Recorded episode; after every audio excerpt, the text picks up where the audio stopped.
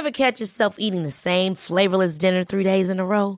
Dreaming of something better? Well, HelloFresh is your guilt free dream come true, baby. It's me, Keke Palmer. Let's wake up those taste buds with hot, juicy pecan crusted chicken or garlic butter shrimp scampi. Mm. Hello Fresh. Stop dreaming of all the delicious possibilities and dig in at HelloFresh.com. Let's get this dinner party started. Hey, I'm Ryan Reynolds. Recently, I asked Mint Mobile's legal team if big wireless companies are allowed to raise prices due to inflation. They said yes. And then when I asked if raising prices technically violates those onerous two year contracts, they said, What the f are you talking about, you insane Hollywood ass? So to recap, we're cutting the price of Mint Unlimited from $30 a month to just $15 a month. Give it a try at mintmobile.com slash switch. $45 upfront for three months plus taxes and fees. Promo rate for new customers for limited time. Unlimited more than 40 gigabytes per month. Slows. Full terms at mintmobile.com. Did you know that students get it free? The Irish Times offers a free digital subscription to all full time undergraduates. Keep up to date for free with quality journalism and reporting. Claim yours today at irishtimes.com slash subscribe slash student. Last week, a mysterious act of sabotage with all the hallmarks of what's known as hybrid warfare was carried out in the Baltic Sea. Bubbling to the top of the Baltic Sea, gas leaching from Russia's Nord Stream pipelines. European officials believe this was the result of sabotage. The four separate gas leaks posed a safety risk to ships, threatened ecosystems, and sent energy prices spiralling again. But the event also has a sinister implication for Russia's war in Ukraine and its relationship with Europe. irrespective of who actually did that, if that's now a new arena of conflict, that means that all the member states in the EU are going to be looking at what their vulnerabilities are. If sabotaging critical infrastructure is now on the table, just how vulnerable is Ireland? Attention is turning to the submarine cables off Ireland's coast, the digital arteries that travel across the Atlantic and keep our world connected. This is how international financial transactions are done. It's how, uh, you know, for example, video streaming works. It's obviously really important, particularly for Ireland because of our tech industry. And it throws new light on those so called naval drills carried out by Russia in Irish waters earlier this year. In a modern day David and Goliath story, I just love this story. Irish fishermen are celebrating after Russia backed off a plan for live naval exercises off the Irish coast. I'm Conor Pope, and this is in the news from the Irish Times. Today, what does the Nord Stream sabotage mean for Ireland, for Europe, and for the world? Naomi O'Leary is the Irish Times Europe correspondent. Naomi, can we start maybe with the Nord Stream 1 and 2 gas pipelines? They're the major gas connections between Russia and the EU, and last week multiple explosions were detected along the pipelines. What do we know about those explosions and the damage that was done? Suddenly, there was a, a loss of pressure detected along the Nord Stream uh, pipelines 1 and 2. This all happened in a very short space of time, and it was established that there were a number of leaks, were initially reported as three. Now, Sweden is saying it's actually four leaks. The Swedish Coast Guard is now clarifying that there was this fourth leak already. It's a smaller leak than the first one they detected. Uh, that one was This caused huge bubbles of gas to rise up through the Baltic Sea, which is actually quite dangerous for ships, as well as being an environmental uh, environmentally damaging. Because these leaks suddenly happened all at the same time in different locations, the conclusion has been that this was deliberate. Uh, that's what European leaders have been saying. We have Swedish intelligence, but we have also received information in our contacts with Denmark, and based on this, concluded that this is probably a deliberate act. It is probably a matter of sabotage. But as to the context of how it was done, who did it, that's still very much in the air. организовав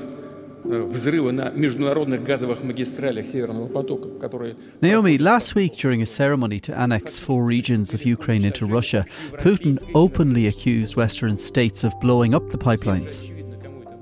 Anglo Saxons are not happy with the sanctions. They moved to terrorist attacks, having arranged explosions on the gas pipelines in, in the sea. But really, I suppose the suspicion is still very much that Russia is behind the sabotage. So, what have other European leaders said about the incidents, and have they actually pointed the finger at Putin's Russia? Leaders have in general been quite careful not to get into attribution at this stage. Um, they did come out quite quickly to say that this was deliberate. Now, Russia, uh, a spokesperson from the um, Kremlin, Dmitry Peskov, has said that it's not in their interest to do this. The EU said the leaks had been caused by sabotage. Russia dismissed those suggestions that it had attacked its own pipelines as predictable and stupid. These are the pipelines that deliver gas or were delivering gas uh, to the EU before the energy dispute. So they say, you know, it's not in our interest for this gas to be bubbling out into the sky. Um, this is uh, we've just lost a way to sell our gas to Europe. Um, however, this does come in a context when the EU and Russia are in a major energy dispute. Mm. Um, so, what it's seen as is an escalation in that kind of dangerous escalation with uh, infrastructure, critical infrastructure being hit, um, which just really brings this conflict to a new level. And of course, we all know that gas markets have been extremely volatile in recent months, and we've seen price spikes of more than a thousand percent.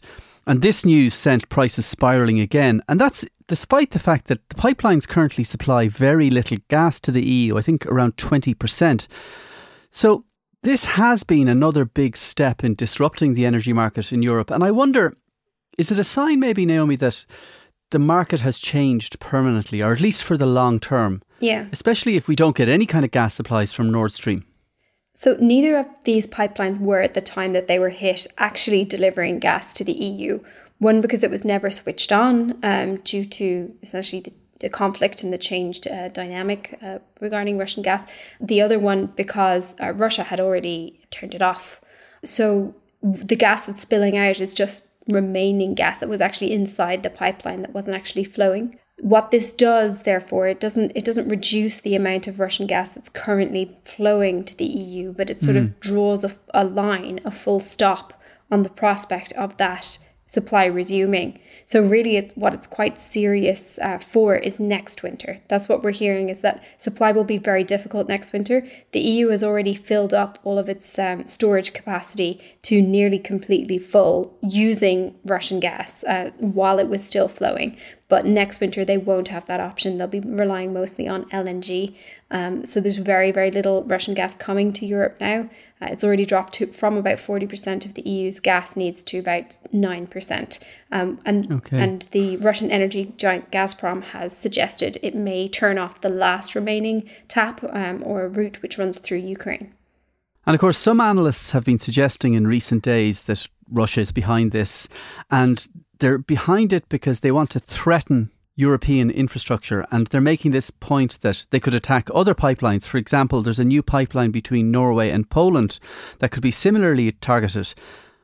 If that's true, it's kind of frightening, isn't it? Because that would mean that Russia is now willing to escalate the conflict in a way that could make life very uncomfortable for us, but could also see the conflict spilling over into Europe in a more meaningful way.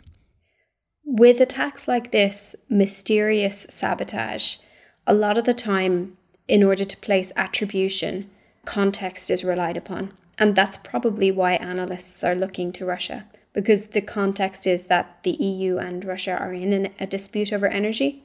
And the reasons that you could come up with why Russia might want to do this is to again send gas prices higher, uh, which their previous acts in terms of further switching off pipelines and stuff, they had had a limited uh, ability to do so. So they were sort of hitting a wall with how much further they could push the gas price up.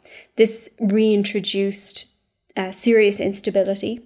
It also, like you say, it raises the atmosphere of tension and insecurity. It has EU leaders asking themselves where else might be vulnerable, uh, what else could be hit. Uh, they're scrambling now to increase security on other critical infrastructure. And so this does have some of the hallmarks of a hybrid war um, attack in that it's difficult to place attribution um, and it seems to be seeking to influence the decision making of the target while falling below the thresholds of attribution of um, the kind of level of attack that would trigger retaliation. Now, you mentioned a phrase there, hybrid war. And you've been writing in the Irish Times about this hybrid warfare toolkit. I'd say for a lot of people, that phrase is entirely new. So, what does it mean?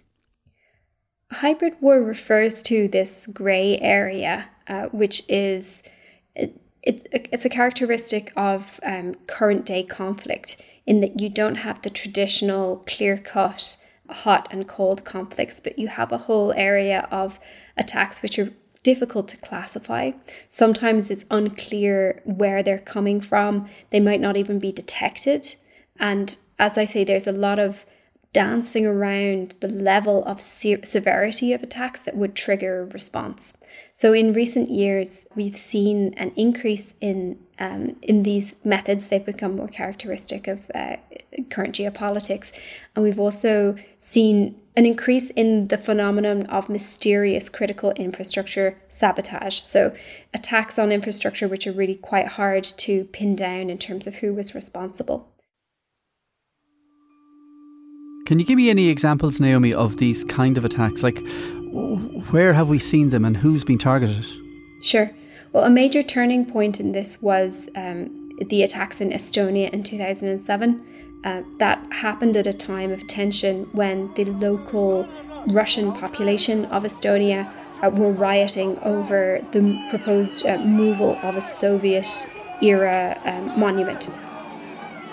Um, so it came at a time of tension, and suddenly there were waves of really extreme um, cyber attacks on all key Estonian critical infrastructure. So banks, media, telecommunications, waves of them all happening at the same time. This was uh, attributed to uh, Russian sources, mostly due to context, um, and it's seen as a turning point in kind of a demonstration of what hybrid attacks can do. Um, this really it ground the country to a halt, um, and it also it was a turning point for Estonia in terms of building its digital security. Since then, um, we've seen cyber attacks have become a feature of uh, of modern life, and just as in Estonia, it's often very difficult to distinguish: are they criminal groups acting independently? Are they criminal groups that have the backing of a state? Or are they just uh, state forces which are masquerading as criminal groups? Um, this is very difficult to sort out, and like I say, a lot of the time uh, you rely on context to interpret uh, who could be responsible. Um, so there's been large scale attacks on electricity networks. For example, the Dutch electricity network was taken offline uh, not too long ago. Um, and something that might be relevant uh, to our discussion now is the attacks in France on fibre optic cables. France's internet is down after suspected strikes. Internet access was delayed or unavailable in numerous French towns on Wednesday as a result of suspected attacks on fibre optic cables, according to media reports. Can you tell me a little bit about those attacks in France, Naomi?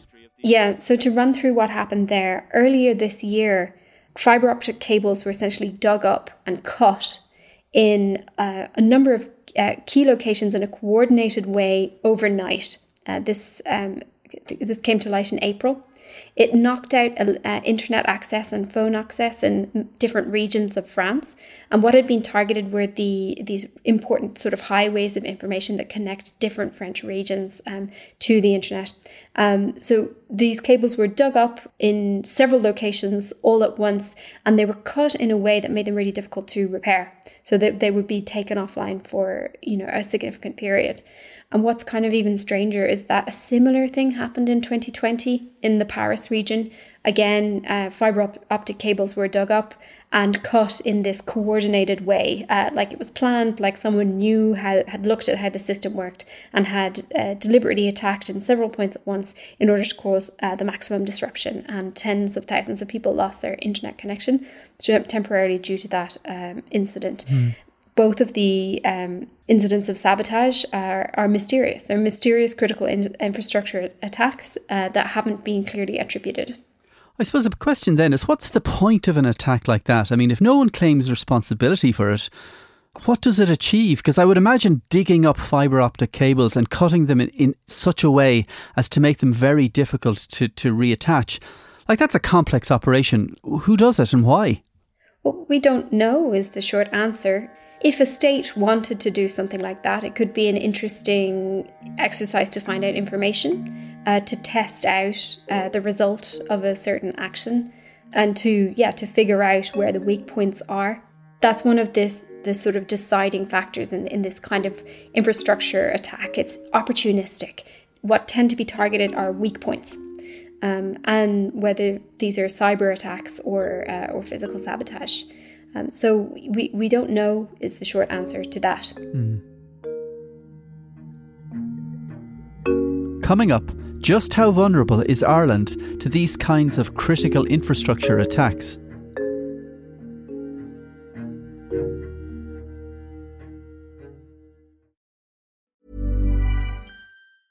Planning for your next trip? Elevate your travel style with Quince. Quince has all the jet setting essentials you'll want for your next getaway, like European linen, premium luggage options, buttery soft Italian leather bags, and so much more. And is all priced at 50 to 80% less than similar brands. Plus, Quince only works with factories that use safe and ethical manufacturing practices. Pack your bags with high-quality essentials you'll be wearing for vacations to come with Quince. Go to quince.com/pack for free shipping and 365-day returns. Ever catch yourself eating the same flavorless dinner 3 days in a row, dreaming of something better? Well, HelloFresh is your guilt-free dream come true, baby. It's me, Keke Palmer. Let's wake up those taste buds with hot, juicy pecan-crusted chicken or garlic butter shrimp scampi. Mm. Hello Fresh. Stop dreaming of all the delicious possibilities and dig in at HelloFresh.com. Let's get this dinner party started.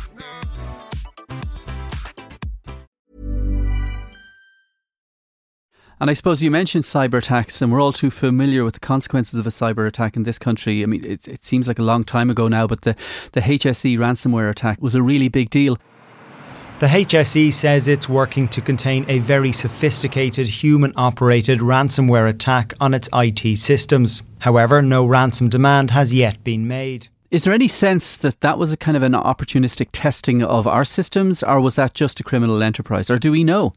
It's very difficult to distinguish in many cases because you could have the simple profit motive, or yes, it could be a test. Um, in that case, there's a you know there's a lot of valuable data which was probably stolen in that occasion, and so there's you know there's motive for whether it's criminal actors of whether it's state actors to do it or some sort of combination of the two but yes, certainly in um, I won't speak about the HSE attack in specifically, but in general, yes, cyber attacks mm. um, can uh, have that kind of blend of criminal and state backing, where it's difficult to distinguish the two, but they're probably going after data. Causing insecurity, testing for weak points, uh, figuring out what the response could be, generally increasing security, and uh, yeah, changing the decision making of the target is key. You can imagine, you know, if the two of us are here and next thing a rocket goes flying over your head and you're going, Jesus, what was that? Irish fishermen worried about rockets that would be fired as part of a Russian military exercise off the Irish coast this week. We don't want anyone doing live fire in our waters. Like, it's it's our backyard. It's where we make our living and our livelihood. Now, earlier this year, just before Russia invaded Ukraine, in fact, Irish fishermen made headlines when they sought to stop this Russian fleet carrying out exercises in Irish waters. Irish fishermen are celebrating after Russia backed off a plan for live naval exercises off the Irish coast. The fishermen worried about their livelihoods and called the Russian ambassador. Some even declared they would peacefully disrupt the war games. And there was speculation at the time that those exercises were effectively a Russian fact finding mission, a test of EU weak spots when it comes to critical underwater infrastructure. Do we have any more clarity now as to whether that might have been the case? I think the suspicions were raised about uh, that being an intelligence gathering operation by Russia uh, because uh, Russia has spy ships, uh, spy submarines that uh, undertake surveillance, and the particular geographical location that the naval exercises were planned for happens to be where these crucial submarine cables uh, come up over the Atlantic shelf and are at their shallowest point. So if you wanted to go and look at them, try and figure out how many cables are there what kind are they, where are they exactly, pinpoint the location, that would be a good point to do it. So, for those reasons, um, there were suspicions that the true intention behind those exercises was uh, intelligence gathering. Now, you mentioned cables, and I suppose one of the difficulties we might have getting our heads around this kind of stuff is all of this stuff is invisible to us. We don't see all of these cables. Are there many of them running across the Atlantic? And like, are, are is there much of that critical infrastructure in Irish waters or close to Ireland? Yeah, Ireland is a really significant fulcrum for um, data flows. In total, there's roughly 400 of these submarine um, fiber optic cables around the world. And what they are is really the arteries of the digital age. This is how international financial transactions are done. It's how, uh, you know, for example, video streaming works. If you're accessing your documents online, if they're sto- stored in some sort of cloud service, uh, they may well be traveling to along these cables. They're not very um, wide. They're only about the width of a garden hose. So they are quite physically vulnerable. They can sometimes be accidentally snapped by uh, fishing craft, for example. Um, and yet, Ireland has roughly 16 of them um, running off its coast. Uh, it's obviously really important, particularly for Ireland because of our tech industry. Mm. we have the headquarters of the major multinational tech companies for the all of Europe based in Ireland. Um, so it's particularly important for that, and because we have so many data centers and we have quite a digitalized economy. The, the importance of these cables is that it's really how international communication works. Now, we could look at some past examples of times when cables were uh, damaged or cut to look at what could happen were they to be targeted in a critical infrastructure attack. Vietnam at one point uh, lost uh, one of its two major submarine cables, one connecting it with Hong Kong. And the government at the time blamed it on fishermen. They said that fishermen had accidentally actually pulled it up for scrap and this took many, many weeks to repair, but luckily, Vietnam had another alternative connection uh, running to China, which it was able to rely on for that period. So you might see, say, a slowing down in the internet, uh, but it wouldn't be cut outright. Um, now that underlines something important, which is that there, because there's a network of these cables which has become more and more complex, you could have internet traffic uh, rerouted if a cable was to be cut or damaged. And actually, that does happen all the time because they do, as I say, accidentally get cut by things like fishing craft. So you could have data flows rerouted. If an actor wanted to cause the maximum disruption through sabotage, what they would want to do is study this network carefully and hit several places at once in order to prevent data traffic simply being rerouted and to make it as onerous as possible to repair. And do you think, Naomi, Ireland is particularly vulnerable to attacks on this critical infrastructure because of our island status and our relatively small military setup? Yeah, Ireland, I think, is uh, broadly considered to be particularly vulnerable because we don't actually currently have much capacity to monitor uh, those cables or indeed our, our fishing waters or our, you know our territorial waters um, we don't have the ability to actually see and know what's going on because of our limited uh, naval capacity and lack of radar and so on. And we also, apart from monitoring and just like uh, seeing, gathering information and so on, we don't have much uh, of an ability to guard um, and defend that infrastructure either. So, yeah, we are particularly vulnerable. We would probably need to rely on international allies uh, if such a thing were to happen, which is something that um, happened to happen actually in the cyber attack on the HSE. Uh, where we, we did get help from um, from the EU in terms of uh, bringing everything back online. Um, so yeah, it's definitely a vulnerable point. And is that vulnerability a concern in the corridors of power in the EU? I mean, is it something that people within the European Union are talking about. Like, what do we do about Ireland? And is Ireland the weak underbelly of the European Union's information architecture? I don't think it is top of mind uh, for most people at the moment, mostly because Ireland is relatively geographically distant from the sort of hotspots uh, at the moment. You do definitely hear from analysts and military analysts that Ireland is a bit of a weak point we de facto kind of fall under the NATO umbrella because the British RAF uh, is called out to um, has scrambled jets um, to escort, for example, Russian craft out of our airspace when they've been um, there, probably testing RAF response times.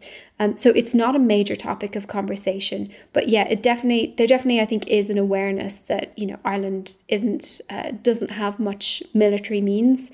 Um, that's that's definitely the case. I think there's also an awareness that this is a really delicate domestic debate in Ireland mm. and something that Irish politicians and the Irish public have to sort of talk about and um, decide on among themselves. So, as you say, we're, we're kind of reliant on others the US, the UK, NATO, the European Union. Can we rely on these people? And were there to be a major crisis or were there to be a major targeted attack on this critical infrastructure coming into Ireland, do you reckon they'd come and help us out? I think definitely yes. Um, that's part of the deal. I think of being in the EU that allies would would come to our aid. It's also in the interests of uh, the US and also the UK and the EU uh, not to have uh, Ireland um, vulnerable or suffering from an attack. So I think there definitely would be help for sure. So, something that military analysts point out, though, is that there is a cost to that kind of reliance. Um, and it's that Ireland has to ask for help and it doesn't necessarily get to set its own strategic objectives. So, it's others who are sort of setting the strategic objective and then Ireland has to just go along with it. You can you can ask for help, but it does it limits the amount of maneuver that Ireland has strategically. And I suppose finally, Naomi, with this sabotage on, on the Nord Stream pipelines and this increased targeting of critical infrastructure across the European Union, is there now more tension over the relationship that exists between the EU and Russia than there was even six weeks ago? Like, are things getting worse? Because it certainly seems on the surface like they are getting much worse. Yes, definitely. This um, sabotage on the pipelines is viewed as having brought this conflict to the new level. If infrastructure sabotage is now on the table, irrespective of who actually did um, that, uh, who actually damaged the Nord Stream pipelines, if that's now a new arena of conflict, that means that all the member states in the EU are going to be looking at what their vulnerabilities are. It's just another uh, thing for them to have to worry about. You mentioned um, you know, there was some talk of the vulnerability potentially of the new Baltic pipe between Poland and Norway. That's was opened pretty much simultaneously as these attacks occurred. So that's a kind of a significant context. That pipeline that was opened between Norway and Poland was celebrated as a way for the EU to move away from energy dependence on Russia. So it's kind of a meaningful moment for such an attack to happen.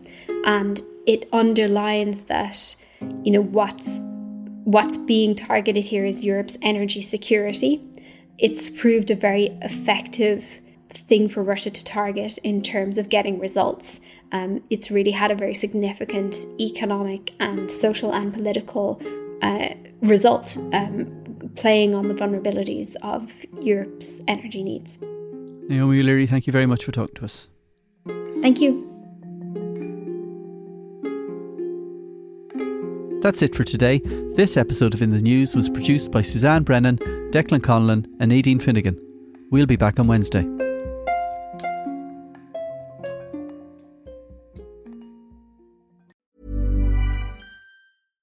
Hi, I'm Daniel, founder of Pretty Litter. Cats and cat owners deserve better than any old fashioned litter. That's why I teamed up with scientists and veterinarians to create Pretty Litter. Its innovative crystal formula has superior odor control and weighs up to 80% less than clay litter. Pretty Litter even monitors health by changing colors to help detect early signs of potential illness. It's the world's smartest kitty litter. Go to prettylitter.com and use code ACAST for 20% off your first order and a free cat toy. Terms and conditions apply. See site for details. Ever catch yourself eating the same flavorless dinner three days in a row? Dreaming of something better? Well, HelloFresh is your guilt free dream come true, baby. It's me, Keke Palmer. Let's wake up those taste buds with hot, juicy pecan crusted chicken or garlic butter shrimp scampi. Mm. Hello Fresh. Stop dreaming of all the delicious possibilities and dig in at HelloFresh.com. Let's get this dinner party started.